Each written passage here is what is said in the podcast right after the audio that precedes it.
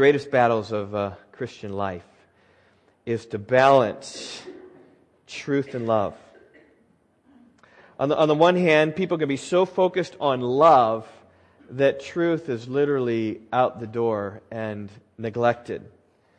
I mean, that is, right? It doesn't much matter what one believes or, or does or says. What matters is that we love people regardless of their actions. And this is the call of modern society today.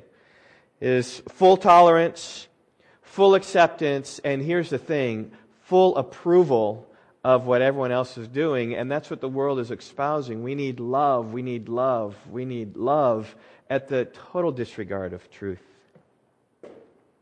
On the other hand, people, particularly Christians who understand and know the truth, so guided by the truth, that love can completely go out the door as well. People can think about how the only important thing is to get it right. Right? You, you aim and you work and you strive right? To convince everybody that your way is right because you have the, the truth of the scripture, that it doesn't matter what sort of attitude you have. It doesn't matter what sort of grace that you, you show. All that matters is that you're right. And that's often the religious zealots on one side. And it's a difficult battle for all Christians. And how do you balance these things? Because we, of all people, we've come to know the truth. We have the Bible, we, we come to believe it, we see and understand God and His sovereignty, and, and we in our sinfulness, and, and Christ in His crucifixion, death, burial, resurrection, how, how that gives us life. It gives a perspective on eternity. We, we have a corner on the truth, and we want to, to share that and let other people know. And yet, we of all people ought to be the most loving people as well. Gracious with that message, gracious in our actions kind and compassionate. And it's difficult to, to balance these things. So, how do you balance them? Well, really, you don't. You embrace them both, is what you do.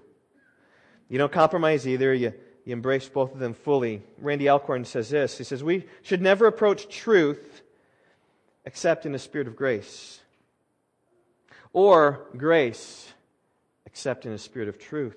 Jesus wasn't 50% grace, 50% truth, but 100% grace and 100% truth.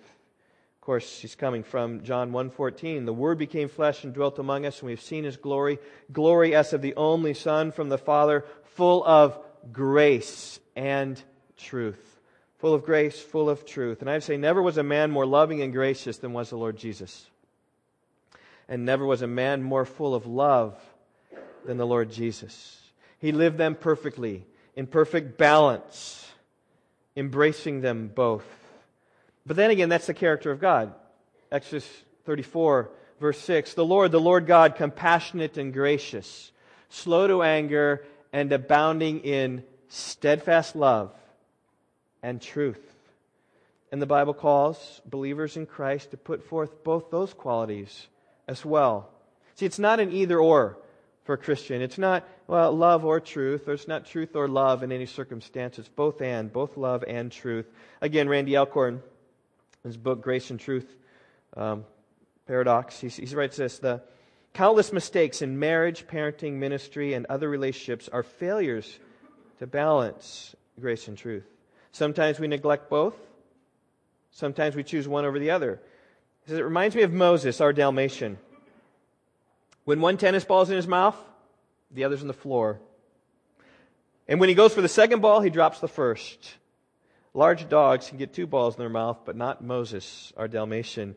He manages to get two in his mouth only momentarily, and to his distress, one ball or the other either spurts out on the floor. And similarly, our minds don't seem big enough to hold on to both grace and truth at the same time. We go after the grace ball, only to drop the truth ball to make room for it, and we need to stretch our undersized minds to hold them both at once. And that's my hope this morning with my message that we as individuals and that we as a church would be those who are strong in love and strong in truth. And there's no book of the Bible that clearly calls us to both these characteristics in the book of First John. So if you haven't done so, I invite you to open your Bibles to I'm sorry, the first, second John, to Second John. You can do that if you don't have a Bible and the pew in front of you, there's a a Bible, page 1025. It's near the back of your Bible. Um, Second John is between First John and Third John. It's right there. You go to Revelation in the back, and you just kind of back up, and you'll find them. By verse count, it's the shortest book in the Bible. Uh, by Greek word count, it's second shortest, only to Third John, which we will look at last week, which is only appropriate because we finished First John the Sunday before Easter, and then we'll do Second John today and Third John tomorrow. And the, and the message of Second John is really these two words: it's truth and love. And remember, this was a letter that was written to believers, but it's so short, it's kind of like a postcard. So this is a postcard that, that John sent that any mail carrier certainly could have read it on the way because it's so short, it only takes two minutes to read if I read slowly. So here we go. I'll read slowly. Listen in your mind for themes of love and themes of truth because they're both there, they're both prominent. They are the themes of the book. The elder, to the elect lady and her children, whom I love in truth. And not only I, but also all who know the truth because of the truth that abides in us and will be with us forever. Grace, mercy, and peace will be with us from God the Father and from Jesus Christ, the Father's Son, in truth and love. I rejoice greatly to find some of your children walking in the truth, just as we were commanded by the Father. And now I ask you, dear lady, not as though I were writing you a new commandment, but the one we have had from the beginning that we love one another. And this is love, that we walk according to his commandments. This is the commandment, just as you've heard from the beginning, so that you should walk in it. For many deceivers have gone out into the world, those who do not confess the coming of Jesus Christ in the flesh. Such a one is the deceiver and the antichrist. Watch yourselves, so you may not lose what we have worked for, but may win a full reward. Everyone who goes on ahead and does not abide in the teaching of Christ does not have God. Whoever abides in the teaching has both the Father and the Son.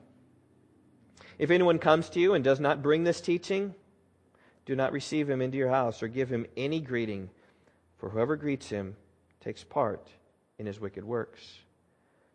Though I have much to write to you, I would rather not use paper and ink. Instead, I hope to come to you and talk face to face, so that our joy may be complete.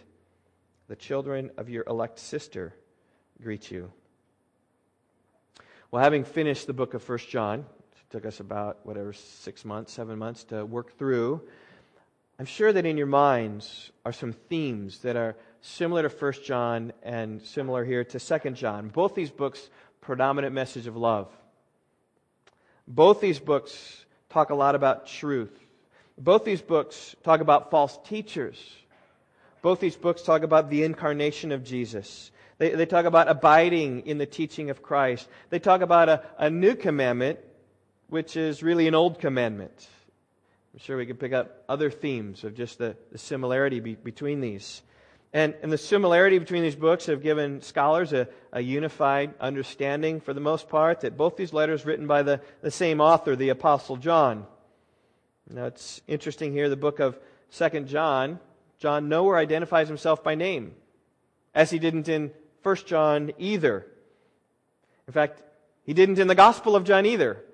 And what the Gospel of John, the best thing he did was he called himself the one whom Jesus loved, almost as if he was too humble to place his name John in the same sentence as Jesus. He just referred to him as the one who Jesus loved. And but through the internal clues of the book, you find out very clearly who wrote it. It was John who wrote it, the, uh, the apostle. And from the similarity with John and First John, dealing with the same themes in the same way, there's great confidence there that John wrote both these books, and he wrote Second John, and he wrote Third John. He simply identifies himself here as the elder. Now, he could have called himself the apostle, because he was an apostle as Paul did on several occasions. Um, he was one who was sent out by Jesus himself to spread the gospel far and wide, but he didn't call himself an apostle. He called himself an elder. He called himself the elder. I think the way it came across when he wrote it, I think it came across in our English, the old man. I'm the old man writing to you. Now, if you're really smart about things, you realize why did he write the old man? Because he had some gray hair, he was getting on in age, maybe walked with a stoop. I don't know. But he was older, and probably at this point in his life, he had no need to appeal to his authority because he was known and loved and respected by all those to whom he wrote. His influence far outweighed his authority. And I, just, I just encourage all of you, those who lead anybody in any capacity, far better to have your influence outweigh your authority and use your influence on people rather than your authority. It'd be far more effective. And that's what John is doing. He's using his influence here. And unlike 1 John, this is addressed to a very specific group of people the elder to the elect lady and her children. now, there's widespread division of the identity of this group of people.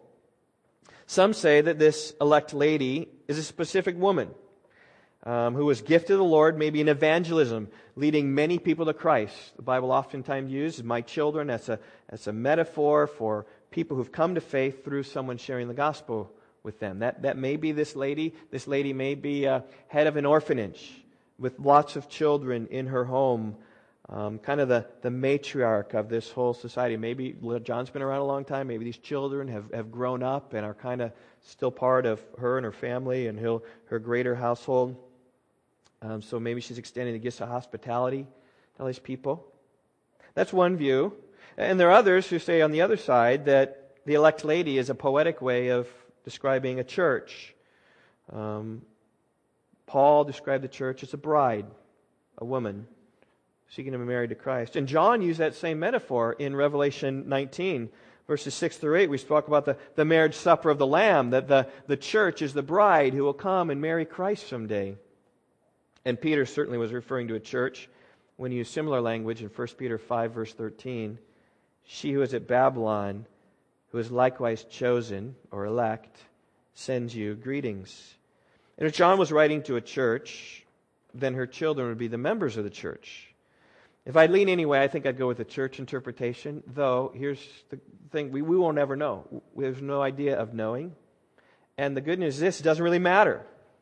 Because in either case, we're talking about a group of believers where they all trace their her- spiritual heritage to some godly evangelistic woman, or whether they're all living in some close association with her, or whether they are a church, one thing is clear John's writing to a group of believers who love Christ, and he's counseling them using his influence how to live the Christian life. And his counsel can be summarized in two words love, live in love, and live in truth.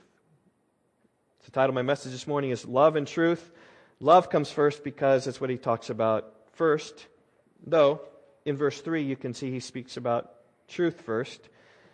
He says this The elder, look at verse 1 again. The elder to the elect lady and her children, whom I love in truth. And not only I, but also all who know the truth.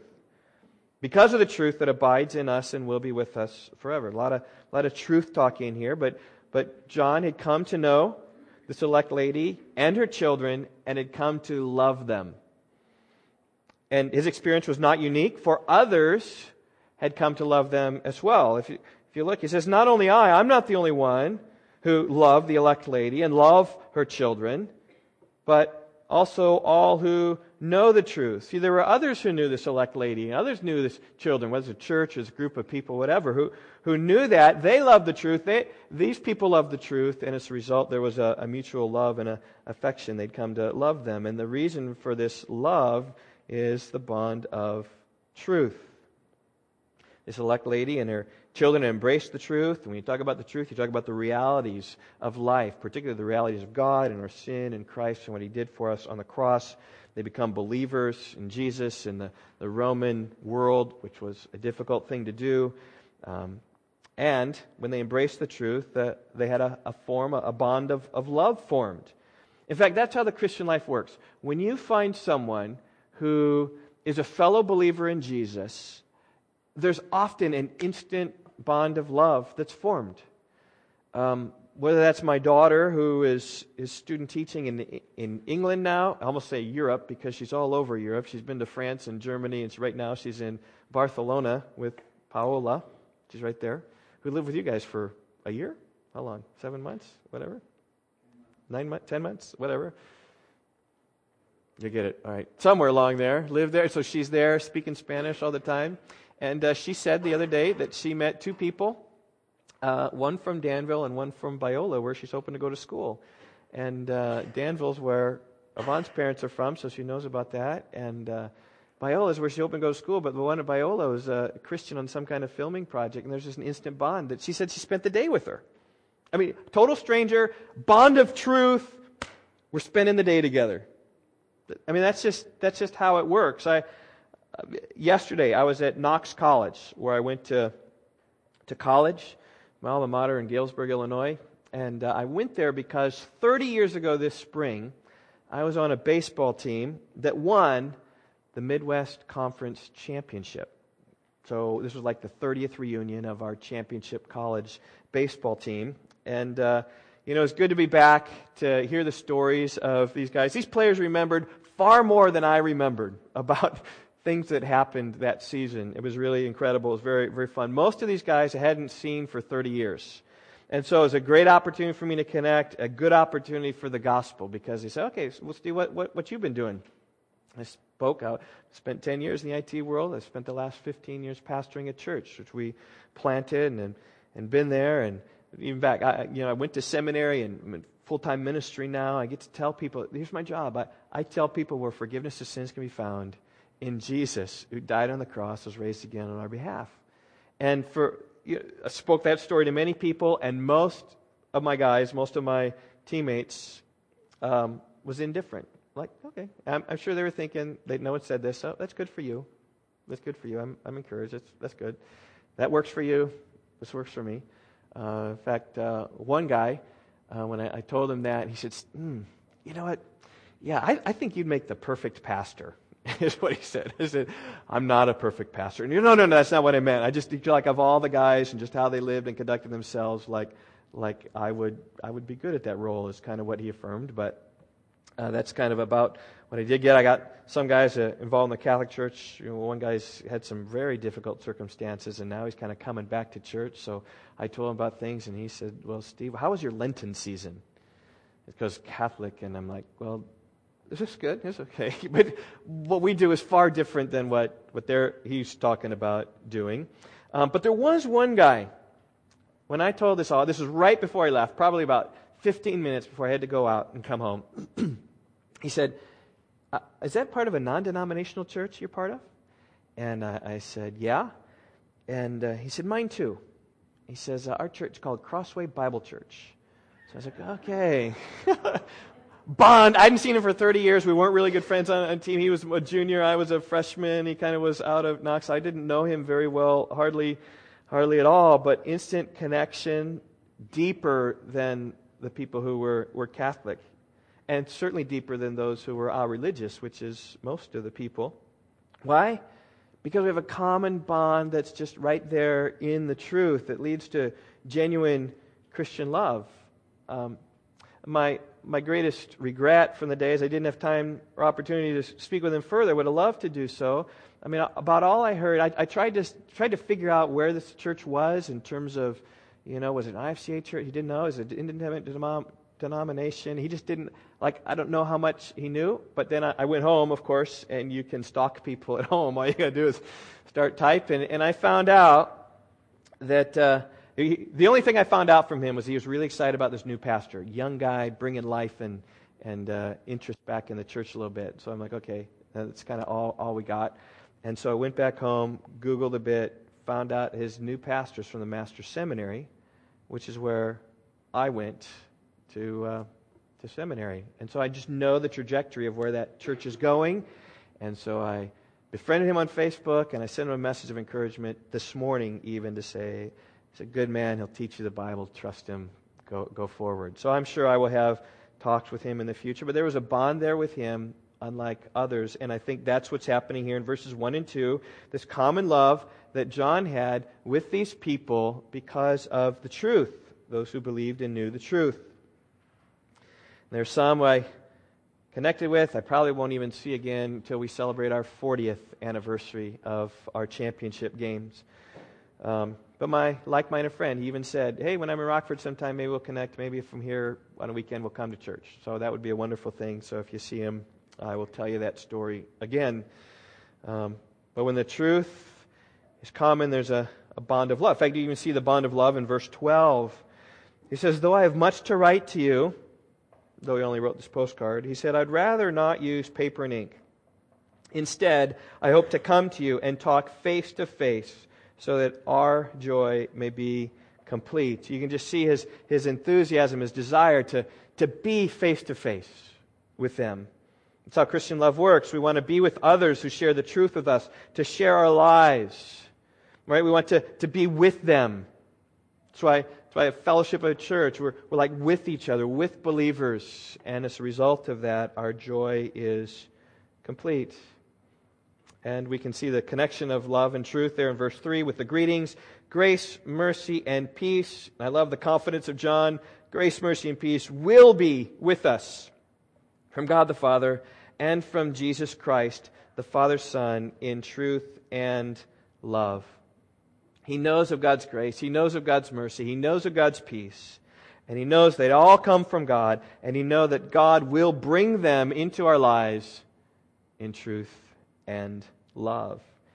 In both those. And those final two words that's going to be the focus of my message this morning truth and love. Or we're going to look at love first, and then we'll look at truth. Love, verses 4 through 6. I rejoiced greatly to find some of your children walking in the truth just as we were commanded by the Father. And now I ask you, dear lady, not as though we're writing you a new commandment, but the one we have had from the beginning, that we love one another. And this is love, that we walk according to his commandments. This is the commandment, just as you've heard from the beginning, so that you should walk in it. The commandment there, of course, is that we should love one another. Here, John is just um, describes encountering some of these children of this elect lady or this church or whatever it is. How John came into contact with these people, we don't know. Happenstance, maybe these people are coming and traveling through Ephesus, perhaps, is where John may have written this book, or traveling through the city where John is. Um, may, maybe, maybe there was sending a letter to John, which perhaps might be more likely, sending some information to John, and John is writing back to sending information right back to them. That might be the case. We don't know. But we do know of John's response to these people was one of joy. John found great joy to see her children walking in the truth. Now, next week we're going to look at 3 John 4. I have, John writes, no greater joy than to hear that my children are walking in the truth, and I will certainly make application to parenting there that your greatest joy, parents, will be when your children are walking in the truth. And your greatest distress and dread and anguish will be when your children don't walk in the truth. But here, John isn't not even his children. Here, it's her children. It's this lady's children, or it's this, this church, someone else. And, and they are walking in the truth. And it is the, it, it is the responsible believer. When you see other people walking in the truth, when you see God's kingdom being built, you will rejoice wherever that is being built, not just your own kingdom. It brings great joy to our souls knowing that, that God is accomplishing His work in His way all around the world, at other churches, in town, across the street. You just you see that and you see people walking in the truth, they can't help but to put a, a smile on our face. And it's with similar joy this morning I share an email that ought to put a smile on your face. I got this this morning, uh, like whatever, at 6:45 this morning, maybe something like that, from Clark Richardson. He writes, "Beloved brother," he writes, "brother," parentheses, and loved our VBC family. So he said, "Share this with you all." He says, wanted to let you know the Harkises are indeed coming to serve at Crossway." The decision and invitation were finalized Friday. The transition won't take place till late in the year, but we're all excited the same. Thank you for praying now pray for the Lord's wisdom for planning and specifics going forward for the long haul. Thought you might be encouraged by the news. Grateful, Clark. And when I heard that news, I had tears of joy because of Tom and what, what he means. He's a choice servant of God. He's been here, preached before. Some of us took a, um, a Saturday and spent some time with him. Just super encouraging to help mobilize churches to partner together. And he will, we will be part of that group to help be mobilized together to see what it is that we can do. He'll have an impact on our church, though he is down there, because he's not. It's going to be, I think, 75% there and then 25% freed up this Crossway network. And part of that, since we're close, means that he can spend some time with us and help us and serve us in his gifts. And I, so I was rejoicing for them. I know how happy Clark is, and I know what it means to build the kingdom. I know what it means for us. And so we can rejoice. But John was rejoicing at these people he met who were walking in the truth. You say, well, what's this truth that they were walking in? Well, he goes on to explain the truth they were walking in. They were walking in the commandment of the Father. You say, okay, well, what's the commandment of the Father? Here he comes, verse 5. And now I ask you, dear lady, not as though I were writing a new commandment, but the one we've had from the beginning, that we love one another. And this is love, that we walk according to his commandments. This is the commandment, just as you've heard from the beginning, we should walk in it. It's a call to walk in love. He says, These people are walking in the truth according to the Father's commandment. What's the Father's commandment? The Father's commandment is love. They were walking in love. It's pretty easy to deduce. And these words are almost exactly the same as 1 John. You can turn back there if you want. 1 John chapter 2, verse 7 and 8. Beloved, I'm writing you no new commandment, but an old commandment you have from the beginning. The old commandment is the word that you have heard. At the same time, it is a new commandment that I'm writing to you, which is true in him and in you, because the darkness is passing away and the true light is already shining. He doesn't even actually get to the commandment, but this commandment, which is an old commandment, which is really a new commandment, is to love. And we know that because that's almost exactly what Jesus said in the upper room after washing his disciples' feet, after dismissing Judas to do as he pleases, to betray Jesus, then Jesus says, A new commandment I give you, that you love one another. Just as I have loved you, so also are you to love one another. By this, all people will know that you are my disciples, if you have love for one another. The commandment that Jesus gave is really no new commandment because the whole Old Testament is all about love. Jesus says, right, the greatest commandment is to love the Lord your God with all your heart, soul, mind, and strength. The second is love your neighbor as yourself, right? Love God, love your neighbor, and on these two hang all the law and the prophets. In other words, you sum up the Old Testament, you sum it up with the word love. Love God and love others. Everything in the law is simply commentary on what it means to love God, commentary on what it means to love others, but Jesus called it a new commandment John, picking up on that phraseology, calls it a new commandment, verse 5. I'm writing you a new commandment, but, but it's the one we've had from the beginning. This commandment is love.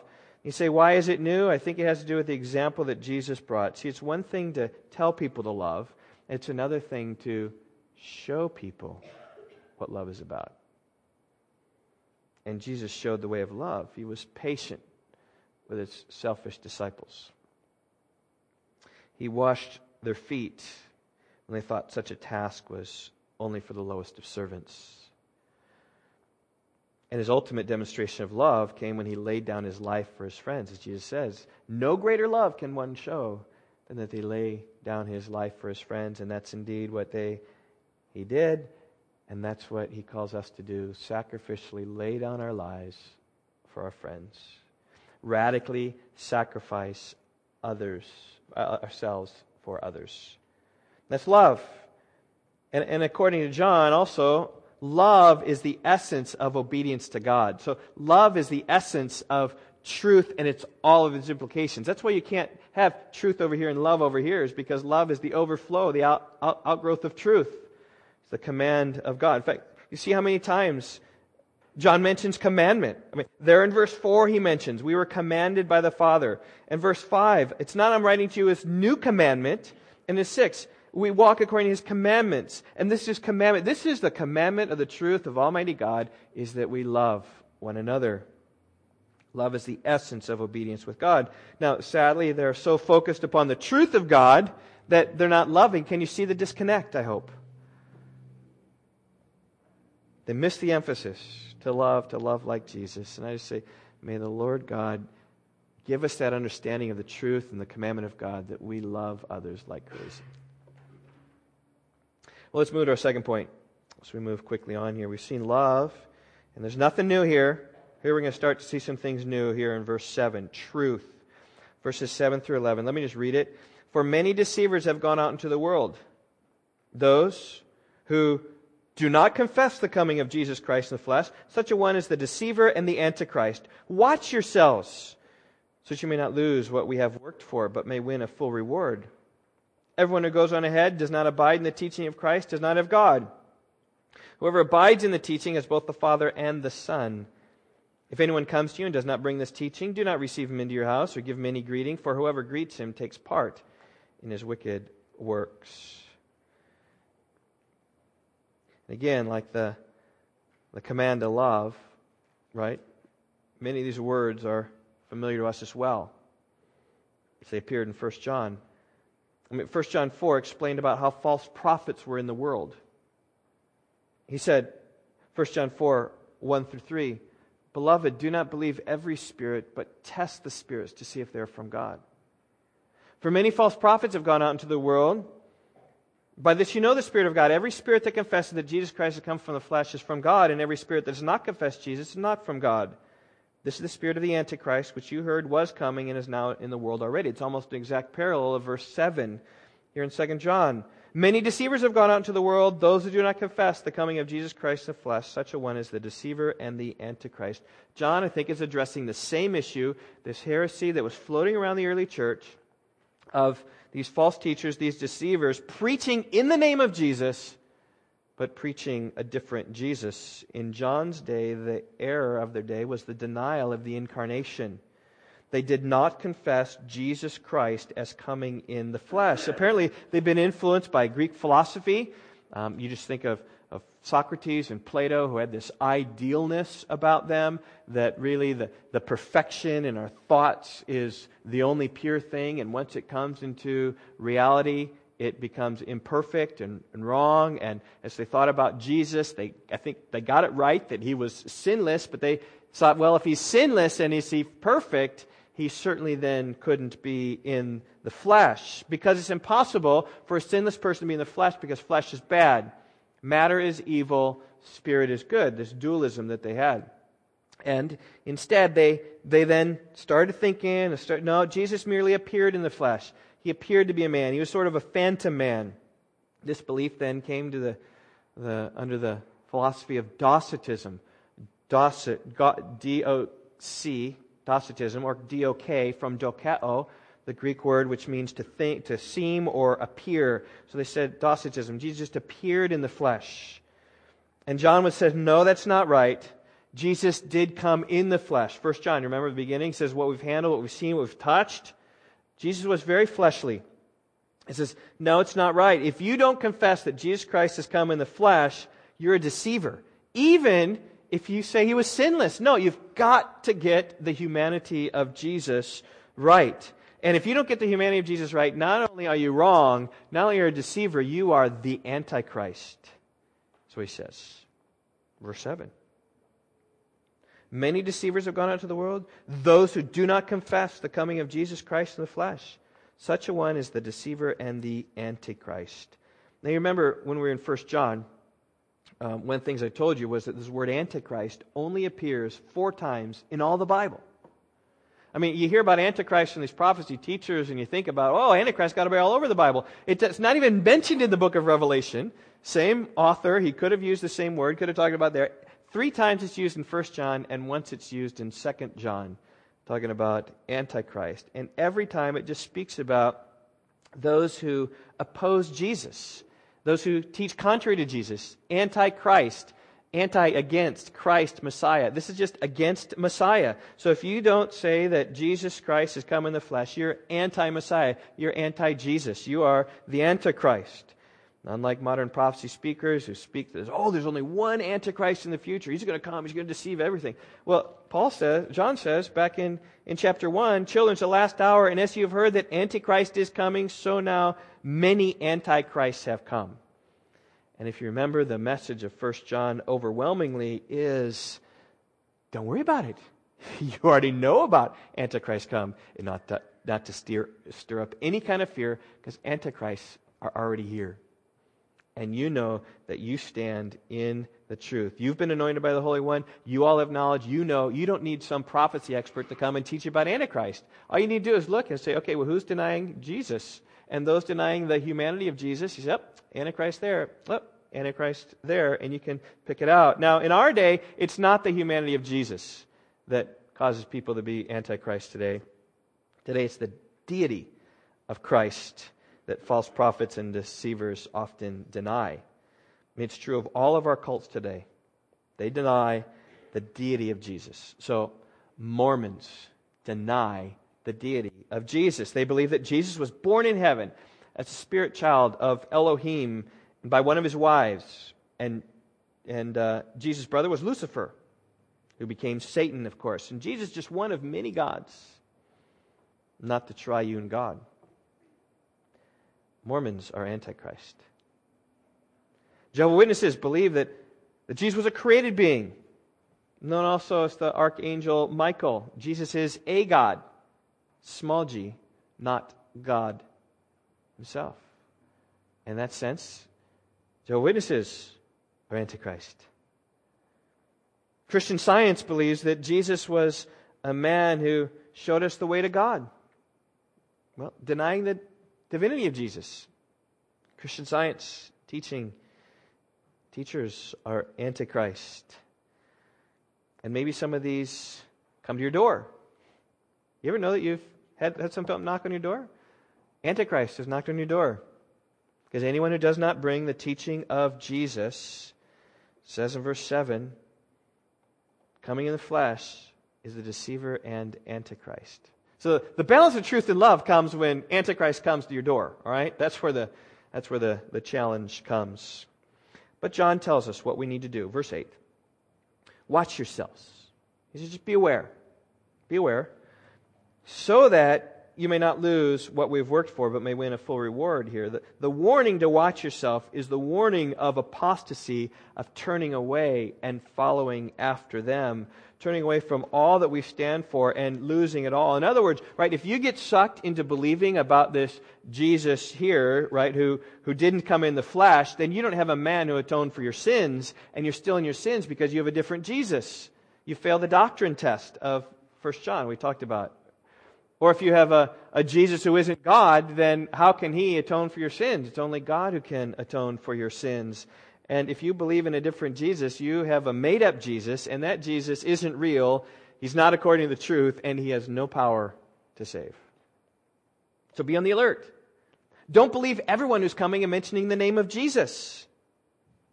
You need to be sure that people talking to you are talking to you about the right Jesus, the real Jesus.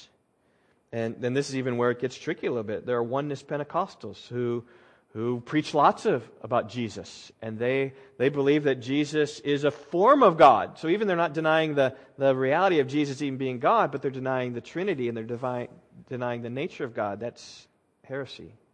So what Jesus, what John's talking about here is Jesus Christ. And even you see it there at the beginning in verse three in the in the, the greetings. Grace and peace, mercy and peace will be with us from God the Father and from Jesus Christ, the Father's Son, in truth and love. It's, he's got the, the, the Trinity there in there. You got Jesus, you got the Father, Son. The Spirit's not mentioned here, but he's mentioned other, elsewhere. The, the Trinity is very important to our saving faith that we might, might believe it. So, don't, don't fall away and lose what you work for. But the idea here is you remain faithful to the end, Christ will give you your full reward. The reward of faithfulness to Christ. That's what we all want. We want to hear those words, well done, well done, good and faithful one. Well, why, why's the problem? Why do these people believe this anyway? I mean, why would someone believe that Jesus Christ didn't come in the flesh? Well, there's that, that Greek um, philosophy coming in there. But fundamentally, this verse 9 is the principle about why it happens. Everyone who goes on ahead and does not abide in the teaching of Christ does not have God. Whoever abides in the teaching is both the Father and the Son. And it's talking here about just, just going beyond. In some ways, you can call that, right, going beyond what is written. Rather than abiding in the biblical reality of what teaches about Jesus, that he is fully God, he is fully man, He's part of this Father, Son, Holy Spirit, triunity, God, however that is. Rather than embracing that, then you go beyond that, you go forward, and Mormons would then have the Book of Mormon, which goes back and explains the Bible and Jesus and how he was born of offspring of Elohim and he's just another God. Or, um, you know, Christian scientists who this book called Science and Health and the Key to the Scriptures, which actually then explains the Scriptures in their own slant. But they're just going beyond. Or the Jehovah Witnesses who look steadfastly to the Watchtower Society and all the things that they publish, which leads them astray, leads them away from thinking that Jesus is, is God rather teaches them relentlessly that Jesus is a God. And that's, I think, what John's talking about here, about going on ahead. He's, he's talking about the process of, of, of learning new things about Jesus rather than what you have heard before, or for us, goes beyond the revelation. And, um, you know, we, we have what's there. And it's not talking about going deeper into a knowledge and relationship of Christ. So you're, you're, not, you're not seeking deeper into what you have. He's talking about you're going on. You're skipping camp. You're not in this camp anymore. And that's dangerous. He says, Watch yourselves and, and do not do that. And, and uh, so, how do you deal with that? So, verse 10 someone comes to you, knocks on your door, brings you this false teaching. And John's counsel is simply verse 10. If anyone comes to you, now this also might be coming into the church. You know, I, I, get emails often that, you know, whatever, singing groups or people who want to come and speak some prophecy or say, I'll put on this conference or I'll do this for you. These are oftentimes people here right in verse 10. They're coming, they're bringing a teaching, they're wanting to be involved, they want to have, have this. And um, I kind of follow what verse 10 says on the electronic world. But in the physical world, if someone comes to you, knocks on your door, does not bring this teaching, John says, do not receive him into your house or give him any greeting. For whoever greets him takes part in his wicked works. And based upon this, when a Jehovah Witness or a Mormon comes to my door, I don't invite them in.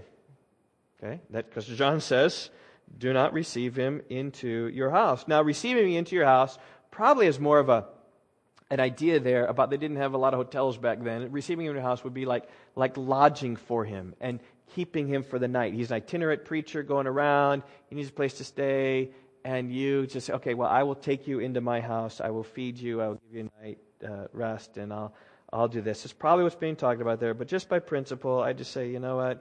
If they're coming with the agenda of this teaching, um, they're not they're not coming in my house.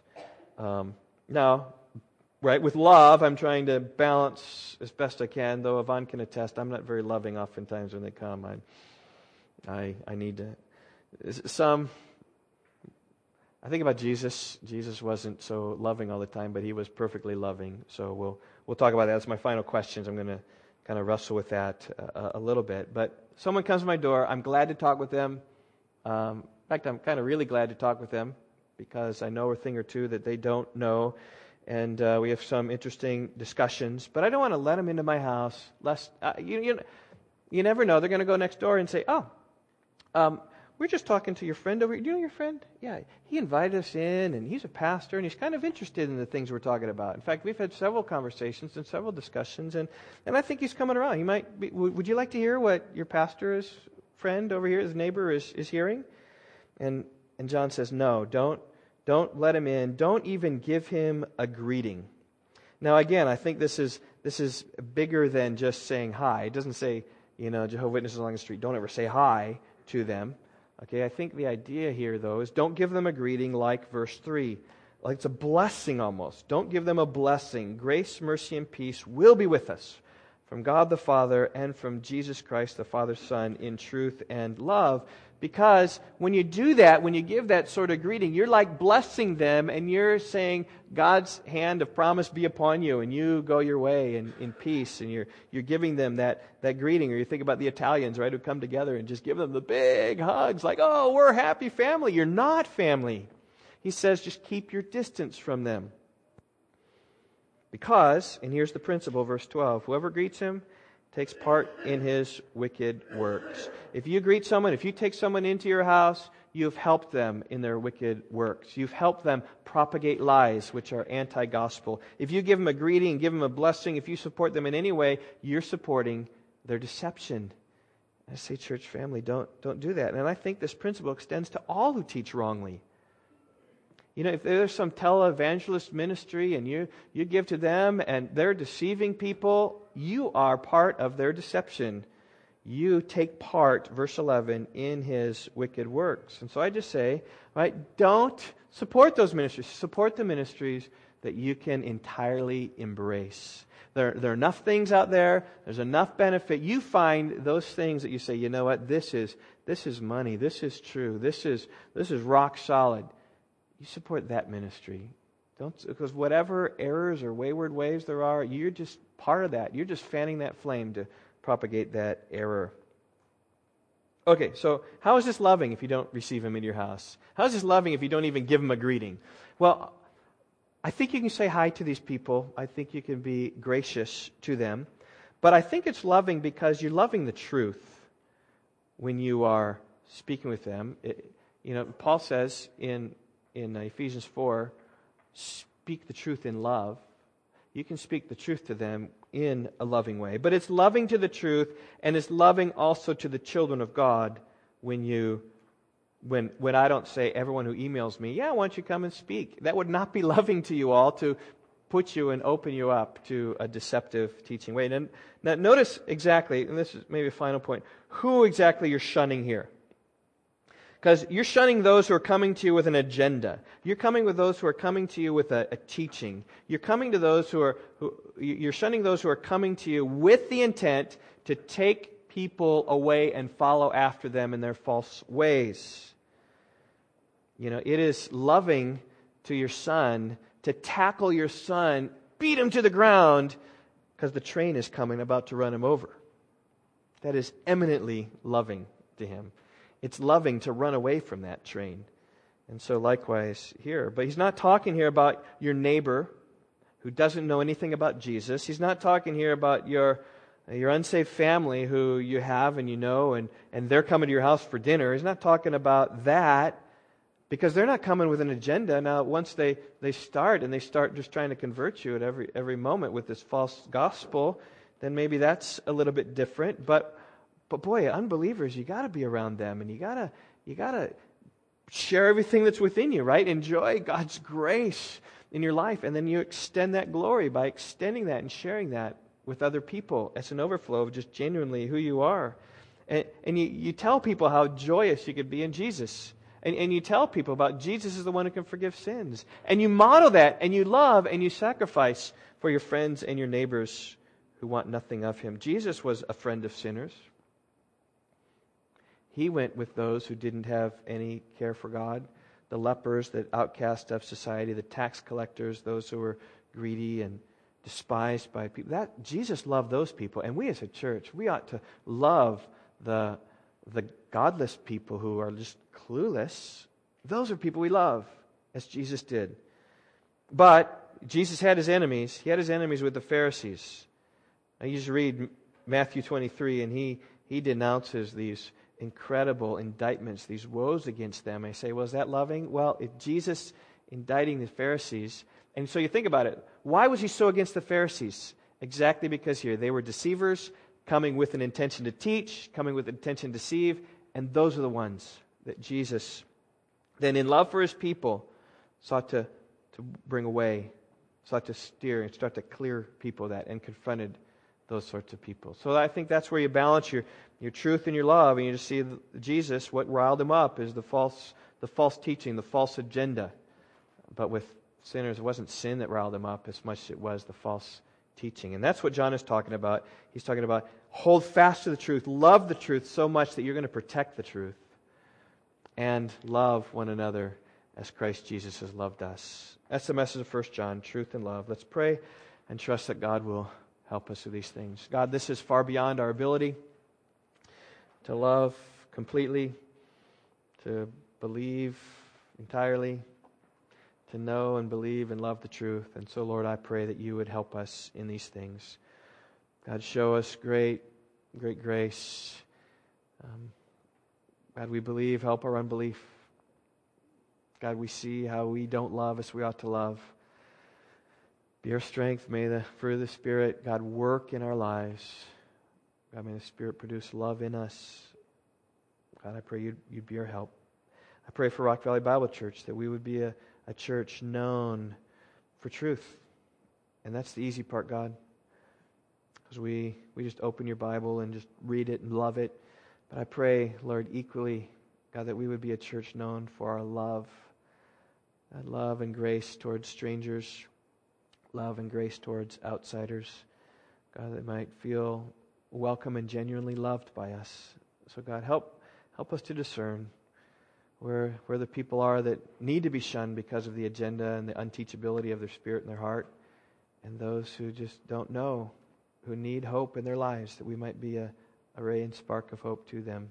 God, because those are people we love. We love to direct them to Jesus. We love to see lives changed and people be happy. So help us, O Lord, in our mission. We pray in Jesus' name. Amen.